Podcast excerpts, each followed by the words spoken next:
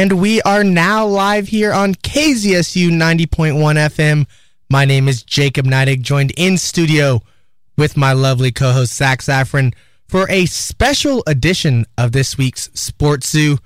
Folks, Christmas has come about a month early. It is officially big game week.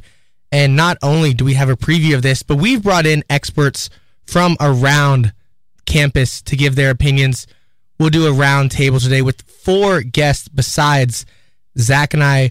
We'll get the important matchups to watch on Saturday. We'll get score predictions and we'll talk about what this game means for the Pac 12 and beyond. Zach, how are we doing today? I've been waiting for this week for what, one, two, 51 weeks, okay? Big game week. No better time of the year than now as a Stanford fan. What is it? T minus three days until we get to watch a, uh, you know, rear end whipping uh, of our friends up north. And to celebrate, we have a special episode for our loyal Sports Zoo listeners. Joining Jacob and I in the studio is our biggest crowd of guests to date. We have six in the studio to talk big game, Stanford versus Cal, Stanford football, whatever it is. And to preface the, uh, quite frankly, biggest game in all of college sports this upcoming Saturday. So, uh, welcome. Uh, we have Will Gibson, Daniel Vaughn, Jack Fox, Justin Dea-Mattson in the studio um, to get us started off. I want to go around the horn, give a little introduction. Um, you know who you are, where you're from, just a little bit about yourself. Uh, starting with you, Will, on the left. Hey, what, what's up, y'all? I'm Will Gibson, born and raised in Dallas, Texas. I'm a current junior here at Stanford, and I used to spend my freshman sophomore year on the team, so I'm really excited to get to watch my first big game from the stands. Daniel, over to you next. Very nice. Uh, I'm a senior from San Antonio, Texas. Big time sports fan. Love watching all sorts of sports. I do not discriminate, so I'm excited to be here and to share my opinions, whether they're good or not. And for those of you that remember, we've had Daniel on the show before. He's our resident soccer expert amongst uh, Stanford football as well. Welcome back, Daniel. We had some we had some uh, loud fans that really loved you on the episode, so we're glad to have you back. Love to hear it. Love to hear it. Awesome. Uh, my name's Jack from Colorado. I grew up watching Andrew Luck a lot, so excited to you know talk about Cal Stanford today. And uh, I'm Justin Dea-Mattson. Uh, I grew up in Mountain View, so I've been a Stanford fan most of my life. Um, and yeah, I got a lot of friends who were on the football team, used to be, so I've got some uh, insider tea if we need that. Absolutely. Justin also heavily involved with the Stanford Sports Analytics Clubs in his earlier days. So bringing the analytical perspective on that side of the roundtable as well. And for uh, those of you that have kept up, uh, you know, Jacob and I have talked a little bit about our flag football team. Um, Will and Justin, both members of, uh, you know, a team that you know, it, may have fell short of its potential, but uh, we talk about memories, we talk about performance. It was all out there on the field. No, absolutely. And so I guess before we jump into big game, let's go ahead around and just what were y'all's expectations before the year? We've talked a lot about the trajectory of Coach Taylor's program. Justin, why don't we start with you? What were you looking for out of this year from Stanford, and, and where have they fallen short of that?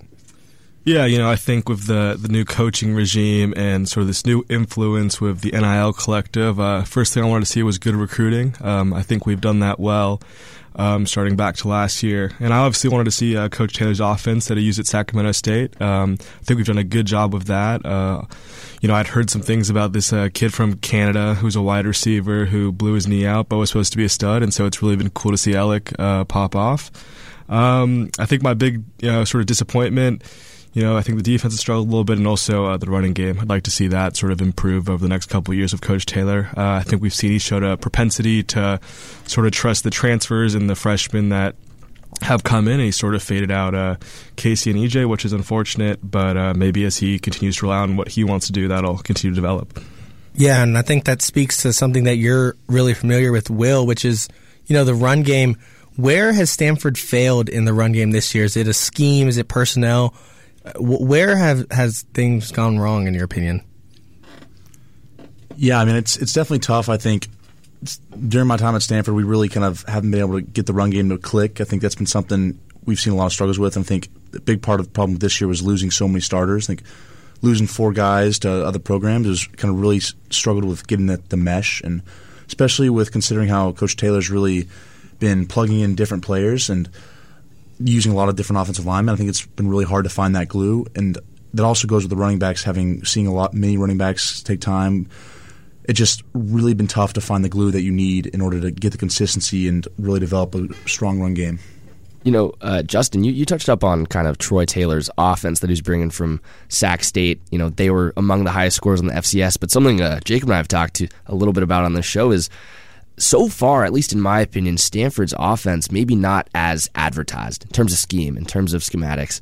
Um, Daniel, you know, perhaps the eldest in this room, or among at least among them, um, you saw the offense under David Shaw, which some might say was stagnant at times. I'm curious, do you see a pretty stark difference? And and and what does that you know flex offense from Taylor that we were promised been like in your eyes, especially compared to what you've seen in the past? Yeah, I will say the main difference that I've seen. This is not by any means a technical answer, Zach, but from just the audience and a more casual fan point of view, at times under Coach Shaw, it was very frustrating because he felt that he was not trying to switch up the strategy. He would stick it to the run and the ground and pound offense and really not deviate from that strategy no matter how well or how poorly it was going in any given game or any given season. And so, you know, one play kind of comes to mind against Washington on the fourth down, the trick play that we ran when um, the receiver, Bachmeier, I believe, got to throw the pass. You know, obviously. Hurt. It hurt that play was tough. The results of the play was tough, but just the fact that we're running a trick play on fourth down in like a game time situation is much more entertaining from just a casual fan's point of view, and I'm I'm all here for it regardless of the result. Love it. Yeah, I love it. And so, Jack, you talked a little bit about watching Andrew Luck. I'm sure you're a fan for the Christian McCaffrey era. Um, I'm curious for you. Um, this is your second year on the farm, um, having been associated or at least a you know fan of it for so long. it's got to be disappointing, no, to come here watch a well over last year three and nine team. This year, currently sitting at uh, a, a nice three and seven. Yeah, completely. I mean, again, this is a program that you know, especially under Harbaugh and David Shaw, pride itself in the trenches right? I mean, they really ran the ball effectively throughout both of those eras, um, and that was really the identity of the football team. So I think going back what Will was saying, which was really an inability to, to mesh offensively as far as running the football, you know, being effective in pass protection, you know, has really been kind of the some something that's debilitated the offense. It feels like for the past, at least as far as I've been been on the farm so far. So, um, but with that being said, I think explosively on offense, we haven't seen at least kind of the end of the Shaw era you know, the ability to really throw the ball effectively down the field, um, and I, I feel like that's really changed. Um, what, what, one of the one of the main things Taylor has brought to the offense has just been explosive plays down the field, mm-hmm. um, and that's also been unlocked by, you know, Elic and and Tiger, um, kind of with the wide receiver corps. I feel like that's definitely been a strength so far this year. Yeah, yeah. Yeah, so I mean, without further ado, let's go ahead and jump into the reason we're all here, which is big game. And I think this is a really interesting year for a lot of reasons. I mean, off the dome last year in the Pac 12, of course, we'll still have them in the ACC, but last year here, two teams that are really struggling. Cal with one more win, still bowl eligible, but Stanford obviously no longer bowl eligible. Throwing it to you first, Daniel, what do you think could be uh, like an important matchup or series of matchups to watch in deciding the outcome of this game? Yeah, I know we've spoken a lot about Elic, and I think he's definitely going to be key, somebody that we're going to need to rely on if this game goes well. But I think more generally, Cal loves to run the ball, and I think time of possession can be something that's could be a big time issue if Cal is able to jump out to a, a lead and then run the ball effectively. All of our possessions are going to matter a lot, and we probably might not have as many of them as we want in order to have the outcome that we would like. And so I'm just thinking that stopping the run is going to be first and foremost. Uh, their Cal has a very effective run game, and they love to rely on it. So I think that's going to be kind of first and foremost uh, in my mind in this game. Yeah, Will, where where do you stand on on some of those points, or do you have anything else that you think could decide the outcome? Yeah, no, I think definitely seeing that Cal's been a really strong, strong running offense as the running backs have been averaging a lot of yards and that's I think definitely to come down to our defensive line's ability and, and, linebackers' ability to plug the holes. I think look for big games from Anthony Franklin, Jackson Moy, Tobin Phillips. I mean, just really dominating the line of scrimmage and kind of doing their part to stop this run offense. So giving us the time. Yeah, and so do y'all have faith that Stanford can stop the run? I mean, last week Oregon State similar, heavy on the ground. They have a running back that was coming into the game averaging a lot of yards, averaging efficient running yards, getting the ball in the end zone. He has four touchdowns. Oregon State runs all over us. Is there hope in y'all's minds that Stanford can stop the Cal run game? I'll throw it to you first, Justin. I mean, I think to be frank, not really. Um, Ott ran all over us last year. Damien Martinez ran through us. Uh, we saw of Utah, you know, in the past couple years with their running back tandems, they've run through us. Um, yeah, like like like Will said, um, my one of my sleepers of the uh, coming in was Jackson Moy. Uh, we need those DTs up front. They're gonna have to rotate a lot and get in there.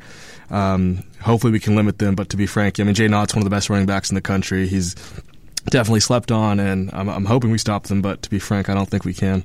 I'm curious how much how much fire you guys uh, think Stanford has lit under their you know behinds because coming off a, a brutal I don't know if there's any other way to put it. Brutal loss up there in Corvallis. On the other hand, uh, Cal um, fresh off a, a victory, I think still bowl eligible, right? Stanford's got to have something to prove. Two straight big game losses. I mean, look around the table, Justin. You you saw the COVID big game win. Am I? Am I? Is that right? I did. Yes. Uh, shout out Michael Wilson. Had a great big game there. Player of the game. Absolutely. And and and I don't know about you, Jacob and Daniel. Have you guys been around for a big game victory? I haven't been around. I, I, watched that one on TV. Yeah, but haven't been around. Yeah. So I mean, look, you, you look around Stanford campus. None of us or very few of us have seen a big game victory. Like it's obviously that it's obvious that we're hungry, but is the team you know really really hungry for this? I, on Twitter, um, Jaydn Ott, uh, you know, leader in Pac-12 rushing stats all across the board, uh, a Stanford commit decommitted, reopened his commitment, and uh, Jaydn Ott retweeting that, quote tweeting it, great decision. So, you know, what kind of inspiration and fight are we going to see from this Stanford team? Uh, I, will ask you, Will, first, because, um, you know, I know you've been in that locker room. You know how things operate, how people get, you know, turned up. Yeah, I think, I mean, realistically, like anytime you're playing a rivalry game like this, everyone is fired up. I think this is one of the one week you see this, this campus really transform to a football school, and everyone kind of buys in, and you definitely feel that pressure to come out and perform. And just especially with these past past few years, I think that this team is going to come out firing, wanting to wanting to kind of win this for our seniors and get them get the axe back. So I think you know it's not a question that they're come fired up, and I think you know this is going to be an opportunity to kind of put together like the, our strong defensive performances with our strong offensive performances, kind of really show our ability to kind of trend in the right direction going forward. Yeah, I think I agree with that as well because this also feels like a game that the locker room can maybe sense a little bit of blood in the water. You know, heading to Corvallis against a top 15 ranked team, it's tough to get excited about that. Playing at home against top 10 ranked teams, no one expects you to win. It feels like this game, the locker room I could have the possibility to buy in a little bit more and come out with a little bit of swagger that, you know, we actually could win this game without having to play a perfect game. Mm. Yeah, and also I think with that being said, you know, Stanford, the Stanford Cal rivalry is viewed you know, at least amongst the alumni, very similarly to the Michigan Ohio State rivalry. I, I put it over, man. I, I I'm that's talking, a crazy take. No, no, no, no. I don't. I don't mean in that. I mean, I mean in the sense that if Stanford, historically, if, right? I mean, how how long has has you know the Ohio State Michigan game? I don't. Not, not not even in that sense, but it just you know how the alumni views it is a Stanford victory if they beat uh, if they beat Cal, regardless of the record of the course of the season, that's a successful season. Yeah. yeah. In the same way that yeah. you know it's the priority of, of the you know Ohio State and, and Michigan, where you know that's the number one yeah. um, expectation of the team every season is to, to beat the rival. So again, if you're a player, you know if you're a, co- a part of the coaching staff, if you're able to win this game, regardless of the, the the record at the end of the regular season, this will be viewed as a successful season by the alumni and it should be viewed as a successful season by the players as well. So, you know, I think this is this is a great and easy way to really recover the season and, and end it on a high note. Um, we, we win that game. I'm, I'm I'm I'm running on the field. I'm I'm celebrating for months. I'm holding over people's head over there at Berkeley for the full year. I yeah, I, I, it's going to be a big deal. Yeah, um, bringing it back to the X's and O's of the the Cal run game. You know, last week we've talked about it. Damien Martinez currently ranked number 13th in the country in rushing yards. This week, Jaydn Ott, 14th. He's over a 1,000 yards. We haven't stopped the run yet this year. Do you change scheme, bring backers in on blitzes? Do you bring secondary guys up? Justin, what are you thinking in terms of defensive scheme to, to try to stop the run here? Yeah, you know, I, I don't think you can do anything drastic uh, this late in the year. Um, but I think what I would do from a from a tactical standpoint is uh, I'd bring in as many DTs as I can um, in the scheme we have, and I, would sub them. Um, I, I, think Jackson Moy's a stud.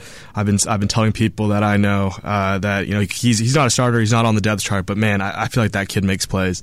Uh, so I'd love to see him in there a lot. Um, and also Tristan Sinclair. I mean, that kid has wheels for a linebacker. I think him moving side to side uh, can make a difference. And Spencer Jorgensen, oh my God, have you ever seen a player just not care about getting hit like he does? I mean, we can get him moving in there too. I think he could make a difference as well.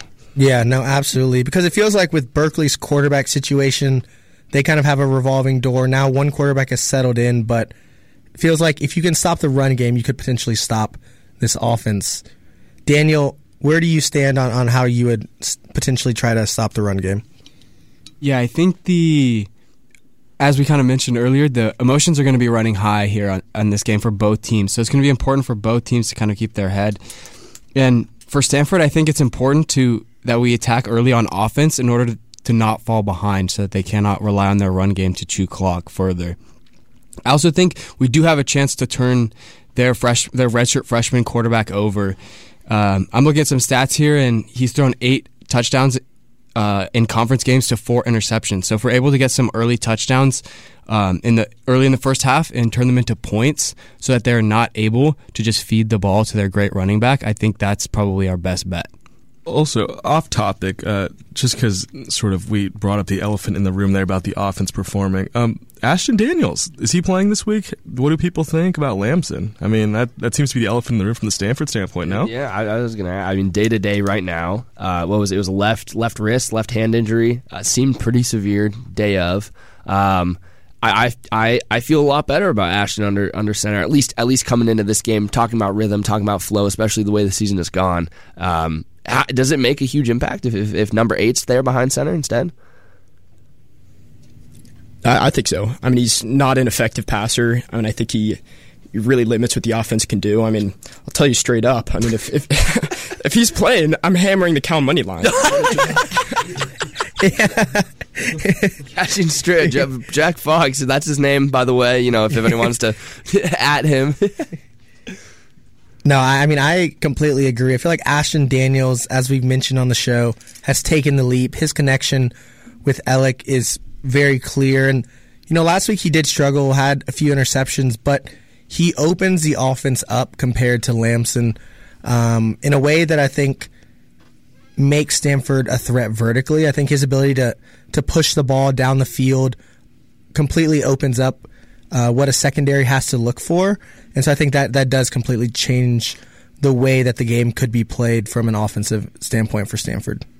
Yeah, definitely. I think the two complement each other very well. I think Lamson, in terms of like a red zone, red zone kind of mobile quarterback, is a great addition. I, I think when we see uh, when we see Daniels out there this Saturday, I think it's going to be a revenge game for him. I mean, kind of coming back from the, the freshman mistakes of last year, I think he's going to come very dialed in and really deliver. I mean, it's funny you say they complement each other. I, I definitely agree. And I, I was speaking to a uh, uh, Berkeley journalist who who's a beat reporter for the football team, and it, their biggest um, reservation about that Cal defense was their inability to defend Wildcat formation. And so, you know, it's not necessarily Wildcat and Justin Lamson is a quarterback, but the way he is used in this Troy Taylor offense very much so resembles it. And so I think it would be a huge, huge use for uh, Ashton Daniels to be back, not in the sense of, of it's Daniels back. I mean, yes, great passer, dual threat, but the versatility that Lamson would bring as just kind of an off, off rhythm guy and reflecting that Wildcat thing could prove super useful against this Cal defense that has struggled against, you know, runners straight out of the gun. Well, yeah, and you also going back to last year, it was that Ashton Daniels fumble towards yeah. the end of the game that really sealed it. So you figure you know he's going to come into this game if he's going to play. How about that Karty you know, field goal though? Yeah, yeah, yeah. we'll take that. the the best field goal that didn't mean anything. Keep going, Jack. What were you saying? Yeah. no, I just again, if you know, I assume he's coming in with extra motivation because you know you figure you know they were moving the ball at that point in the drive. You know, again, wildcat formation, which kind of was what he exclusively was doing, at least in his role in this in the, as a part of the team last year. You know, fumbles the ball, they return it for a touchdown. You know, Stanford's up in the game at that point. So, you know, not that you know he exclusively lost the game, but you know that's certainly a turning point that he was responsible for. So, you know, I assume he's coming in motivated and ready to play. No, definitely. I mean, eh, we've talked about the quarterback battle. We've talked about Jaydn Ott um, and, and, and Alec, all the big players, really. But as goes with rivalry games, as goes with playoff games, these big moments, it almost feels like there's always an X factor. You know, someone who steps up in the times you don't realize. Donte DiVincenzo in the Final Four, Julian Edelman in the Super Bowl. Who is going to be? I hate the Warriors. The fans. red Warriors fans always find a way to bring it in. uh, by the way, shout out Draymond last night was at the game. uh, also, we can talk about that later. Um, who who's going to be the guy we're not talking about? No one's talking about that will make that difference. Um, you know, come Saturday. I can I can go ahead. I think it's going to be Tiger Bachmeier. Again, if I'm Cal, you know, I'm going to play. I'm going to have a safety shaded over Elic the entire game. You know, trying to play a two high look, trying to prevent, um, you know, explosive big plays. Big terms. Big. To big, yeah, exactly. Uh, you know, so I'd expect Tiger in the slot to have a ton of opportunities, kind of one on one. So, you know, I think he's gonna he's gonna have a good matchup. And the same with Sam Roush. Um, again, he's going to have some good looks against their linebackers. So, mm-hmm. again, I think this game is entirely predicated off of, uh, you know, the wide receivers making a big impact against the Cal secondary, and I'd expect those two specifically to, to need to have a big game if Stanford expects to win. Definitely, definitely. Yeah, great points, Jackson. I think on, on the defensive side, I think someone who's going to have a really big impact on this game is Alec E. Gilman. I mean, senior senior safety. I mean, he's been someone that's been making a ton of plays, and I, I think he's going to have a huge role in kind of filling filling the holes, making downfield tackles and someone that really look forward to make, make that when we need a moment, make him making a big play. So I've got something that's a little outside of the box, but one thing that I'm really hung up on from earlier in the season is our home game against Arizona when we lost by one point and we missed two field goals that game. And I think given the fact that Stanford's not going to have a lot of offensive possessions as Cal's trying going to try and run the ball and hold the hold the ball for as long as they possibly can, it's going to be important that we don't have any empty drives. And so every single point's going to count all the way from the extra points and field goals to the touchdowns. So I think our kicker Karty is going to definitely have to step up, and every opportunity he's going to have to help the team put put points on the board. Karty party, I'm, I'm going to be banking on that. Um, but yeah, I want to go back to what you said, Fox, about um, uh, a big game from Sam Roush potentially because you know Yurosek not having the season um, that you know many anticipated. Obviously, you know injuries and, and setbacks have contributed to that. Um, but you do mention a good point about those Cal linebackers. I know Matthew Cindric, he's kind of going to be their go-to guy, the quarterback of their defense on Cal, and he's been out um, with his second bicep tear in as many years. Um, that tight end room, you know, are we going to see a lot of throws between the numbers? I feel like from the quarterback room, we haven't seen a lot of um, throws over the middle like that. Is this kind of the coming out party and, and, and something that we could really turn to this game? Yeah, I mean it should be. And Stanford's tight end. I mean, I I'd consider tight end you. I mean, you got Zach Ertz, mm-hmm. Coby Fleener, um, you know, a couple other guys in the league. Dalton Schultz is playing really well. I mean, again, you've had a ton of guys come out of Stanford that are killing it in the NFL. You get a Stanford tight end in fantasy, you're winning your league. Exactly. oh yeah. Um, so yeah, I mean, I you know, again, these guys are both of them are pretty highly recruited. You know, mm-hmm. they both have skill. So I'd expect you know I'd expect the tight ends to definitely show out. Definitely, definitely. Uh, Justin, I'm curious your thoughts here. Um, home versus away is that going to make much of a difference? You've seen ebbs and flows in this Stanford attendance. We've talked a lot about the inability um, of Stanford to show out. However, it seems like big game is is the exception. I, I personally, for one, think that the stadium would be pretty packed. Is that going to be a contributing factor? Uh, yeah, the, you know the stadium will be packed. It's always packed for big game, home or away. Um, hopefully, our players um, are used to playing with noise at home for the first time in a while. Um, you know that's that's rare for them. You got to practice that. Sadly, um, but yeah, I think it'll be an impact for our players. You know, I think uh, that'll give them a little bit of extra juice, a little bit extra fight. Hopefully, it'll wake them up. You know, I think at times. Um, you know, I've been critical of the teams, you know, fight to want to win, and so hopefully that that makes a difference for them. Uh, student section should be packed um, all of those things should be going Stanford's way.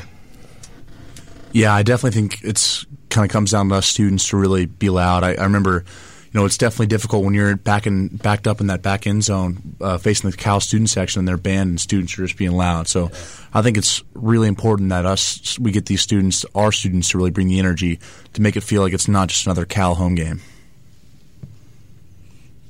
Yeah, you know, I think it is interesting because Cal has been notoriously bad on the road this year, and Stanford has been notoriously bad at home.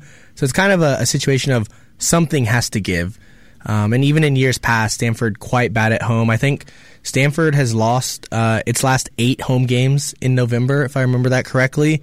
Um, and they failed to cover the spread in 17 of the last 18. So no matter which way you're looking at it, and then Cal, I think, is is maybe 0 and 5 on the road this year. Um, so it's been a tough sledding for both of the teams, either playing away or home. So it's kind of a situation of someone has to perform.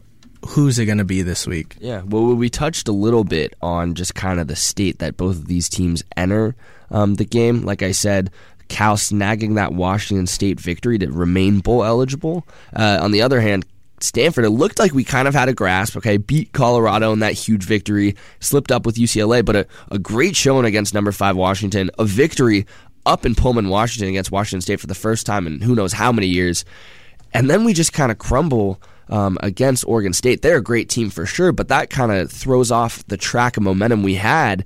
Um, what do the last few games say about where we should be entering this game? Are we going to be playing our best football that we have so far? Are we on a downswing of momentum? Was last year just last week just a spoof, Daniel? What do you what do you think about that? Yeah, I think while it's not ideal coming off of a big loss last week, I think the emotions and just the backdrop of this rivalry game can allow the the players to kind of flush what has happened up until this point and focus on just being one and zero this week. And so I think they have every Stanford players have every reason to be fired up. I'm sure they would like nothing nothing else than to ruin Cal's bowl eligibility for the year uh, and to get a win in front of the home fans. So I think they have every motivation and every right to be motivated to to turn turn around the the poor result from last weekend. Mm.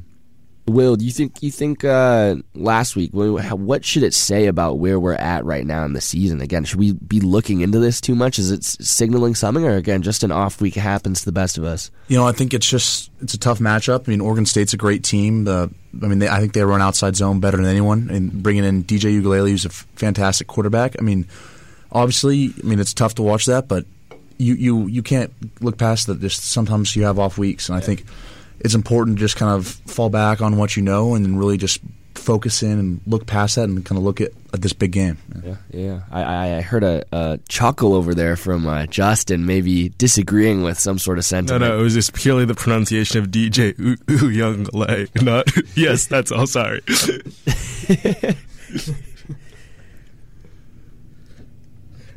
um, yeah, off, off, topic. I'll, I'll, continue some analysis. I think uh, the only concerning thing for me last week was the three interceptions from Daniels. Um, we need him to be right. He needs to lead receivers with the ball.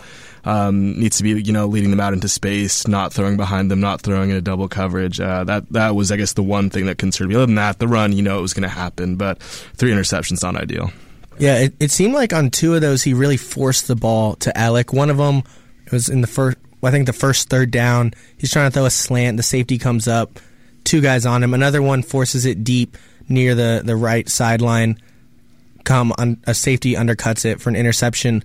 Where is that line of trying to feed Alec the ball and, and get him going versus doing too much and, and leading to turnovers, Jack? Where do you think that, that line could be drawn at? Yeah, I mean, I think you got to be smart about kind of scheming things up to get other guys open, right? So you know, when you have him running across the middle of the field, you know, kind of using him as a decoy a little bit to try to get, you know, inside routes, you know, outbreaking routes open. Um, but yeah, I mean, again, you really got to be smart about picking your shots during the game, really reading kind of what the defense is giving you. You know, if it's one on one coverage, you know, Elic's is always a good option, especially over the top. But again, it's it's knowing the difference between, you know, forcing the ball and, and not. Um, and also knowing when to kind of scheme up plays that uses Elic as a decoy. Um, you know, I think that's going to be integral to um, getting the passing game going. No, absolutely. And so, if you had to, you know, draw up an offensive game plan, Cal, one of the worst teams in the Pac-12 in defense, other than Stanford. Elic, I think, is the obvious answer. Is this a game where Stanford needs to draw up an offensive game plan to score 40, to score 20? What kind, what does an offensive game plan look like if we're, we're wanting success against the Cal defense? Yeah, I think you know it kind of plays in Stanford's hands if it kind of is goes to be a high scoring game. I think if we look back at some of our previous victories this year, most of them have been high scoring games, and the marquee one being the Colorado victory. And I mean, obviously, this is gonna. I feel like this is gonna turn into a shootout. So I think it's important that we really just, as kind of Jack hinted at, really work to diversify our offense. Kind of don't get too reliant on one receiver, but really kind of take a diverse approach and, and keep it keep going.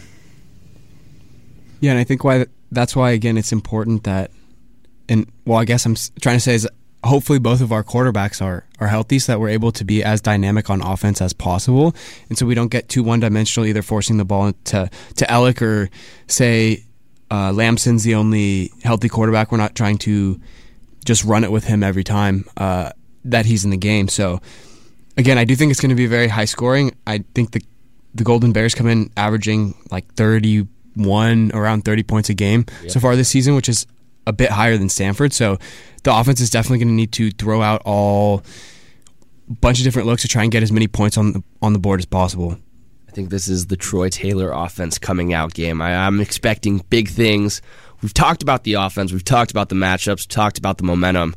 stop beating around the bush here. Let's get into predictions, shall we? Um, who's walking away victorious? I figure, look, there's a room full of Stanford students at heart Stanford fans, even former Stanford players. Let's start off with anyone who thinks maybe Cal might walk away victorious on Saturday. Do we have any takers in the room?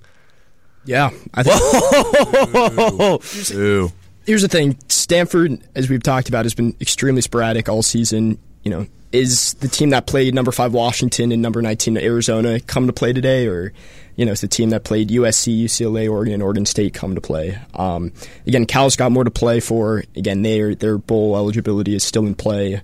Um, you know, and they've played common opponents closer. You know, they lost 49-50 to USC, 52-40 to Oregon State. Um, you know, again, this game's probably going to be a neutral field game, if not 60 40 Cal, unfortunately, wow. because our student body sucks. No, that, that's not correct. That's uh, yeah, we will guy's, we'll show. never up. seen a home game. This guy's never yeah, a, a, Stanford big game. That's not what's going to happen. Okay, okay, fair enough. Even even so, uh, I think Stanford is it's plus six six and a half points. Yeah, spread I'll take shifted by the way, opened at four and a half, increasing towards Cal. I don't know if that's related to well, Ashton Daniels' injury. When I hear if Lamson is in street clothes, it'll be five and a half points. So we'll see. Uh, so our third string quarterback is yeah. Ari Patu. No, I'm just, um, no, no, but what I, will, I think it's gonna. I think it's gonna be close. I think it's gonna be like 35-32. I think Stanford will cover, but I do think uh, Cal will win the game. We got a high scoring game from Jack Fox. Okay. Yeah, just a quick note about fans. Uh, tickets are going for seventy dollars lowest right now, so that that's pretty crazy for a, a game that is uh, a four and six team and a three and seven team. Shout, shout out Palo Alto. well, uh, you know, in the final year of the Pac-12, it's over hundred years together for these two schools in some sort of conference. Um, I, I, I, do expect big things. I, I, guess this is just my opportunity to, to go forth with it. Um, I, I, really do think Stanford has an opportunity here. Um, you know, a lot of ups and downs in this in the season, but uh, uh, they've shown time and time again that they do have the potential within them. Cal, I think, matches up well. If we can get the offense clicking specifically through the air. I mean, this Cal defense I think is second or third worst in the league with or in the conference with, with uh, defense in through yards through the air. Um, there's a real opportunity here, okay?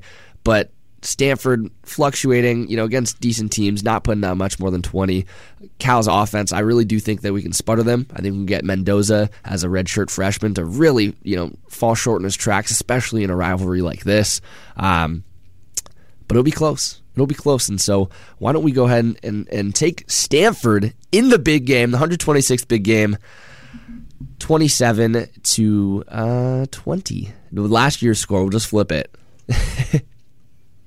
Will, do you next? What do you got? Yeah, so I'm I'm taking the same side as Zach. I think Stanford walks out victorious in this last Pac-12 battle. I think personally, I think um, it's going to be a little more high scoring. I think that plays to our favor. I think we're going to really kind of watch the Stanford offense click this year and put it together. I'm thinking. Uh, let's see, like Stanford 31, Cal 27. I There think. you go. Close Yeah. one. A close Yeah. one. Close one. It's gonna be a fight to a finish. Maybe a big defensive touchdown to cap it off. Bold take. Could be good. Yeah, I'm gonna agree with you too. I'm going with the Stanford win. Zach, I really liked what you said about trying to force some turnovers out of the Golden Bears quarterback. This is by far the biggest game of his career so far. I believe he's a redshirt freshman, and so he just recently kind of got control of the QB room. I think his first start was like a couple weeks into this season, and so this is going to be the most heated game that he's going to have to play in so far this season. So I'm taking Stanford by a score of 34 to 27. There you go. Uh, yeah, I guess as a uh, as a Stanford fan, someone who loves Stanford football, it's it's it's logically does not make sense. But I am taking Stanford. Um, one thing we haven't touched on, which I, I will touch on now, is running backs. I think running backs could be an X factor. Uh, you know, I think Casey's out. Um, EJ had some nice looking cuts a couple weeks ago. Maybe we get something from him, and then also. Uh, you know the the transfer from Princeton, the true freshman, maybe they can get us something. But one of those guys, if they can get the ball moving, for us down the field of their legs. I think that could be huge for our offense. Uh, final score prediction I'll take Stanford by a touchdown. I'll go 35 28. There you go. And to close up the score prediction, taking Stanford 38 34. I think the Stanford offense uh, has a few tricks up its sleeve. I think this is a time whenever we see the creativity that Taylor has been heralded to do. And also, the Cal defense is really, really bad. I think you could put Lamson back there, you could put Patu back there, and if Daniels is back there, it's definitely going to be a movie in the secondary. So I'm excited for them to, to let it loose, and I think Stanford comes away. I think, you know, in the third quarter, it, it stays relatively close, but Stanford opens up maybe a two touchdown lead in the fourth quarter, and Cal makes it close at the end, but Stanford pulls away uh, pretty decisively. So Jack Fox versus the world. You know, we'll see come Saturday uh, if it's Stanford or Cal in this big game. But I, I want to go back to what you said, Justin. Logically, it doesn't make sense. I mean, you're the only person in this room who has seen a big game victory. Recent years, it's been a different story from what historically has held true. I mean, this is not the same Stanford program that kids like you and I, Jack, grew up watching. Um, in in the grand scheme of things, you know, where do we sit? You know, this is the first year of the Troy Taylor era. Um, are we going to reach the heights that we once knew double digit victory win seasons potentially? Or are we talking about a ceiling of seven or eight wins down the road? W- what does this season, in the grand scheme of turning things around, really mean? And where are we in that stage? Yeah, I think like the the factors that Coach Taylor has implemented with his new re- regime has just been a step in the right direction. I think they, he's had this team working really hard, and you know, I think something that hasn't really been mentioned is we lost over 25 seniors last year. I mean, that's really tough. That's all your leadership, all, almost all your experience. I think that's something that doesn't really just go over lightly. And so I think getting this W here is going to be huge for just for the morale and really kind of give that high spirits of going into this new this new era at the ACC. I think I think the the way Coach Taylor has this this team going is going to be a very bright future, and we'll see these as we go on.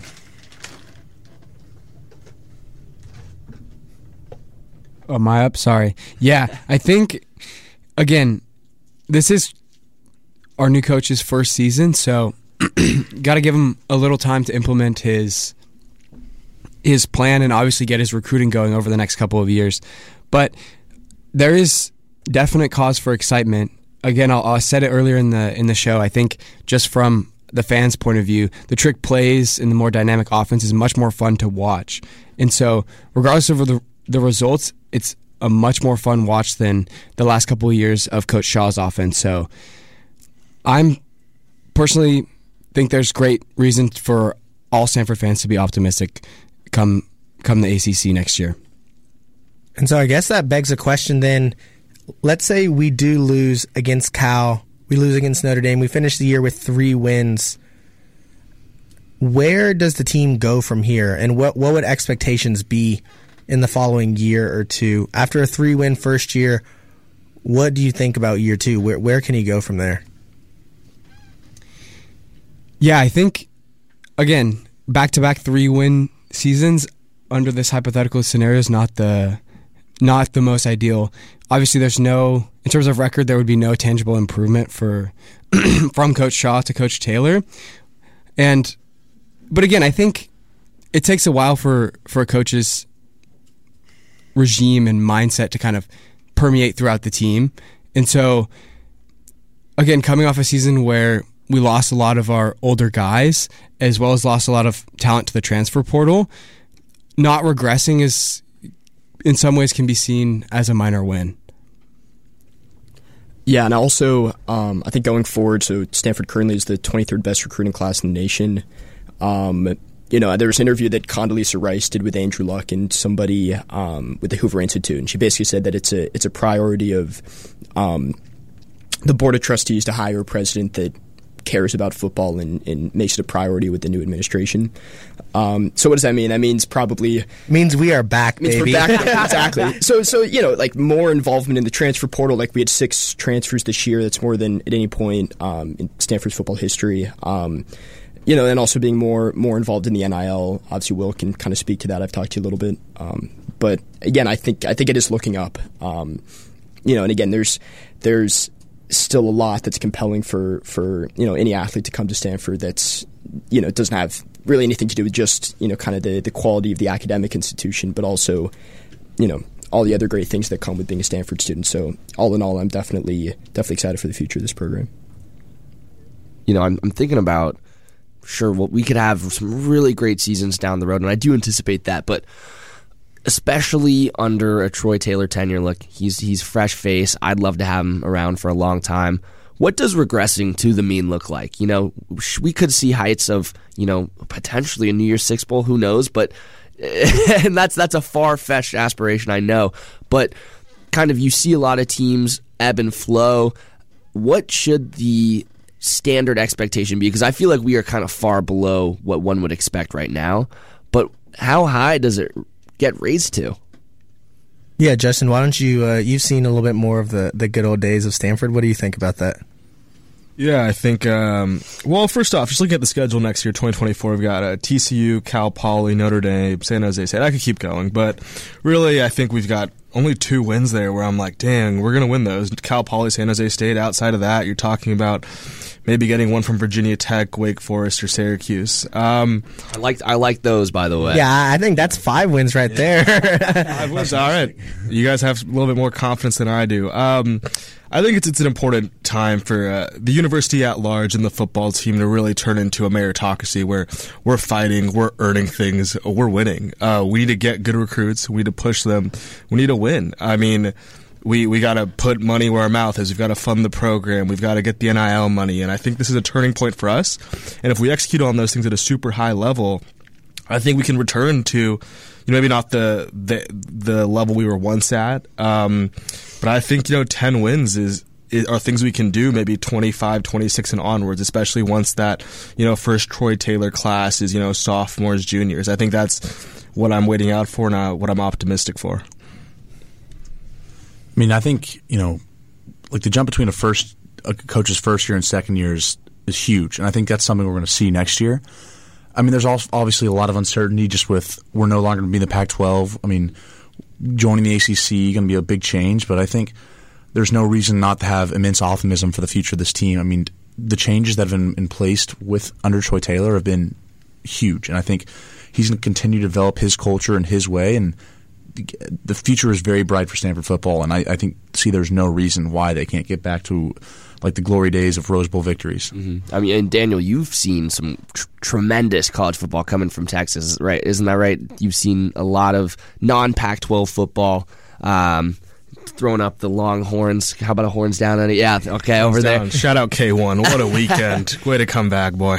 But um you know, this is going to be a whole different look playing in the ACC. The travel is one thing, sure, but just the potential aptitude of these teams, it's a different pedigree, really.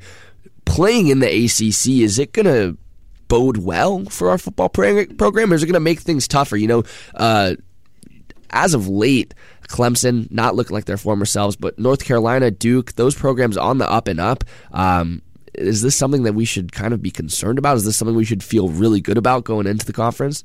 Yeah, and Louisville as well having a really good season yeah. this, this year. I think I'm I'm really loving the optimism that I'm hearing generally in this table. You know, maybe except for one one member here, but I do. I would stress patience. You know, adapting to play under a new coach as well as adapting to play in a brand new conference against brand new opponents that we've never played before. Or maybe we've played some of these schools. Maybe some of our non-conference games are going to be repeats, but it's going to take time before we're able to get back to what Stanford football once was, or what we're now calling the glory days. So I think it will happen, but there's definitely going to be bumps along the road, and the road is going to be very long and very winding. So, again, if next year or even the year after that isn't immediately back to the successes that we're hoping for, I would not think that that's an immediate cause for concern. So I feel like we've kind of accepted it's going to be a long road, but I'm wondering if that is something we actually should have to accept. I mean, Washington, new head coach in 2022, Kalen DeBoer, there he's 21 and 2. Lincoln Riley's 18 and 7. Dan Lanning at Oregon 19 and 4. Three programs that are significantly ahead of Stanford. Yet those coaches are in their second year. It doesn't feel like we're going to make that jump. Why could those programs make such a quick turnaround? But we've had. It seems like we're in consensus that we have to settle for uh, a slow trajectory. Yeah, I'd love to touch on that. I think part of that comes down to just like the buy-in of the the, the school administration to the football program. I think look at Oregon, Washington; those are two programs that have, I mean USC as well, historic programs that have seen a lot of previous success, and the administration at these places is is committed to seeing that. And like another example, would be like TCU going to the national championship with uh, their first year with a new coach. I think when as Stanford starts to use the NIL and really ha- has an administration that is really committed to seeing the success, that's when you got the can start to expect a faster growth. But as these are still kind of being put in place, I think you have to understand that it takes time to really implement a new culture and implement a new like new kind of head coaching regime. Yeah. So I mean, with that feels like that's a pretty good end of our big game preview.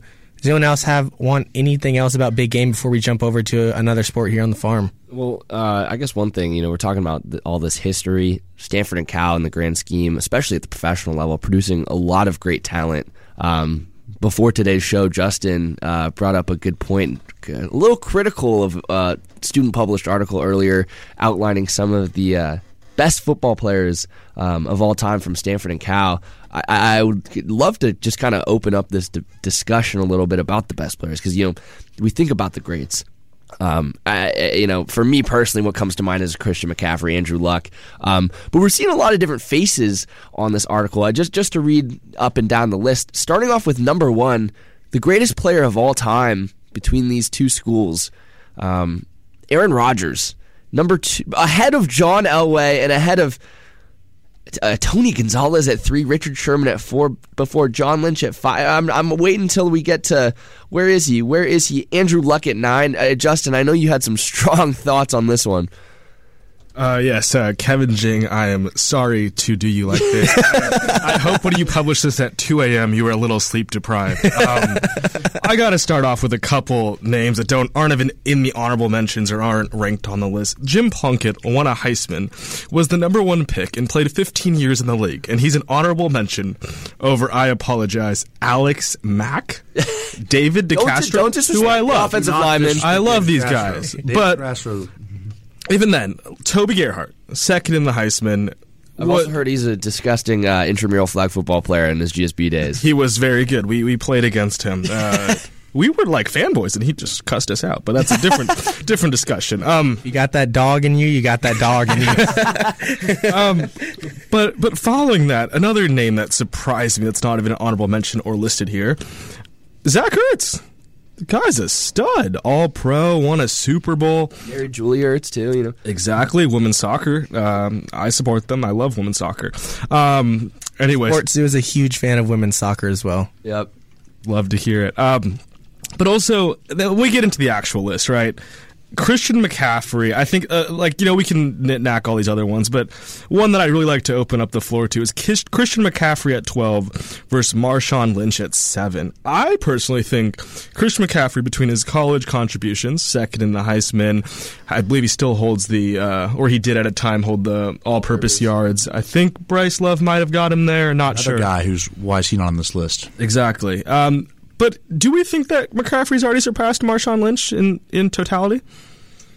Yeah, I think kind of you touched on this, but what is how are we ranking these players? I mean, It's are we all, college? contribution from NFL, all levels of career. Yeah. Okay, that's Dude, I, I, Aaron Rodgers must have had the most outrageous high school career or something. I was gonna say, like, when's the last time Aaron Rodgers has run any won anything? Like, his he won the Super Bowl in 2010. Quickest and Achilles recovery. pretty. I'll and it's pretty just sure he perpet- won MVP like two years ago. like yeah, like four times. Okay, yeah, but I, but I mean, no, but I mean, like, he's been he's been bad in the playoffs for three consecutive seasons. won Yeah. the MVP. Does he, get, does he get points for his political views at all? Or no, he gets points for his darkroom therapy though. I am doing that over Thanksgiving. I'm very excited. I will be locking myself in a room for 48 hours, no light. I'm bringing snacks though, so don't worry.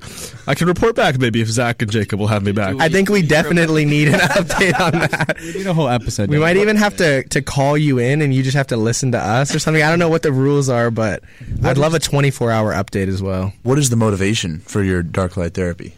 I think just uh, clarity of mind, um, being you know first principles thinking, all of these things. I want to, you know, view the world a different way. Wean myself off the devices a little bit. Um, I think it's important to get in touch with yourself, and Roger seemed to love it. Um, I think Bill Belichick's done a little bit of sensory deprivation as well. Um, but yeah, we can unpack it another time. So in other news, So back to Marshawn Lynch and Christian McCaffrey. no, it it is interesting though. It seems like, in my opinion, they should definitely be closer. Or like it, they're very valuable. Marshawn's NFL career, in terms of length, definitely a lot stronger. I mean, rings though. Yeah, it does have a Super Bowl. yeah, um, but he also has 85 rushing touchdown to McCaffrey's 47.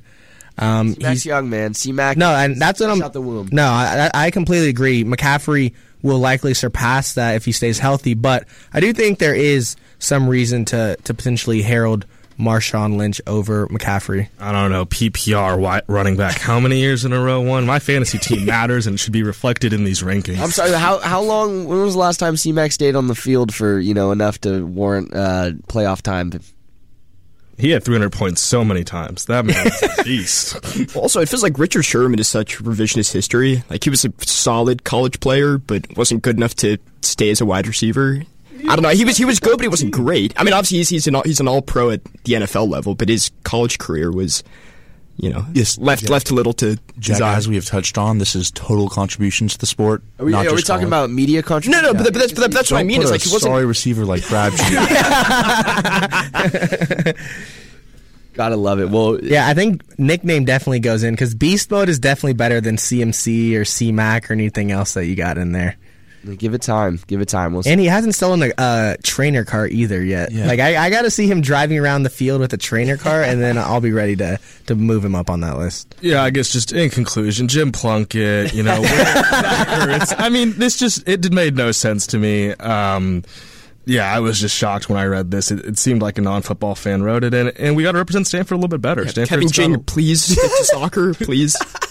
yeah, Unacceptable list. Speaking of soccer, it's big game week. Yes, big game, but a lot of big games on the farm. Stanford, both men and women's soccer in the College Cup. Women playing Friday and Sunday at home, and men also playing Sunday at home. Um, you know, I don't know how well versed this crowd is in women's soccer, but uh, a big contender uh, knocked out of the field. So Stanford, if they continue to play, will be at Cagan Stadium until they make it to Cary, North Carolina. Um, for anyone that has kept up, is this a title team that we're watching right before us? No, absolutely. This team is looking really poised to make a deep run. The thing is, they do have some teams that could stand in their way. I know some team eliminated, some teams eliminated, but they still do have South Carolina, Brown, Mississippi State still in there. And so, you know, I, I think it's important to just take one match at a time, as we've seen in past years. Whenever we start looking ahead um, with with some of these sports, things crumble really quickly. So I think this is a team that looks to me poised to make a deep run. I think Jasmine Aikey is one of the best midfielders in the entire country. Um, and so I think that she is definitely someone. The senior play of Maya Doms too is someone that is something that I think could really propel the team forward. And you know we have history in the postseason. We've made it 25 of the last 26 years. Many of these players have been here before, and I think that bodes well for Stanford. How about that? So, on the farm, a lot of good games going on. Men's and women's basketball also well underway. Stanford men's basketball started the year off 2 0. I know we'll recap that next time on the zoo, but a tough loss against Santa Clara last night. Top 10 upset by women's basketball against Indiana recently as well. Um, taking it quickly off the farm in just a few minutes up north. We touched on this earlier um, in the episode before we close out. How about Draymond Green and Rudy Gobert? I mean, what was going on in Chase Center last night? Warriors versus Timberwolves gave it about 90 seconds or so before we had three ejections. Any spectators last night? Yeah, I watched that game. Um, my first take, I have a small conspiracy theory that, you know, the NBA has their new resting rules. I haven't seen this on Twitter. This is a pure Justin thought here. Um, oh, we love maybe, those. maybe because Steph wasn't playing, Clay and Draymond got suspended, I mean, ejected, so they wouldn't have to play and they could rest. That's not a conspiracy. Rudy Gobert's been tweeting about that all day. oh, really? Oh, I gotta, I gotta spend more time. I gotta up yeah, my. You and Rudy time. should uh, hang out sometime. Then maybe you should invite him over to the the dark sesh over Thanksgiving break. maybe, maybe, maybe. Um, but we got to start with McDaniels. I mean, McDaniels grabbing Clay's jersey, and Gobert did touch Clay. He shouldn't be doing that. So Draymond, that's the teammate you want. Um, it's going to cost him probably a million dollars. I feel bad for him, but that's what he's there for. He's there to stand up for his guys. Um, I think the Timberwolves are soft. Uh, TLDR. Bay Area fans out of there, I have no reason why Draymond put him in a can like explain why he put him in a headlock. I swear it's like Draymond just wants to cause trouble every single game. And this was a perfect example where, yeah, maybe you come in, but the headlock was just crazy. That was the, the pictures from every angle are just ridiculous. And it's also so funny because Gobert's so much taller than him, but Draymond still has him in a headlock, so Gobert's like almost sideways. And it's ridiculous that Clay got ejected too. I mean, that was crazy. Well, I don't really know what Clay did wrong, to be frank. Um, and I thought Go- what Gobert did was worse than what Clay did by holding onto the jersey for that long. But I mean, the Warriors are used to the refs being against them. They, they fight through adversity. Oh, the poor my, Warriors! My Lord and Savior Stephen Curry has done so much for the game of basketball, and he'll continue to fight against all adversity, except for ankle injuries. But hopefully, none of those. Also, shout out to men's and women's cross country as they go to national championship this oh, weekend. Oh, Ky Robinson, what a stud! Cole Sprout, Rob, Rob Donato. Donato, uh, yep. Yeah, no, we've touched on them after they won Pac-12's crazy performance from from both of those teams. The Australian runners that we recruit to the farm are, are absurd and so quick. Um, with that, we have just about a minute left. Any other teams, players, friends, family you want to give a shout out to uh, here on the Sports Zoo? Shout out the San Antonio Spurs. Wemby the goat for real.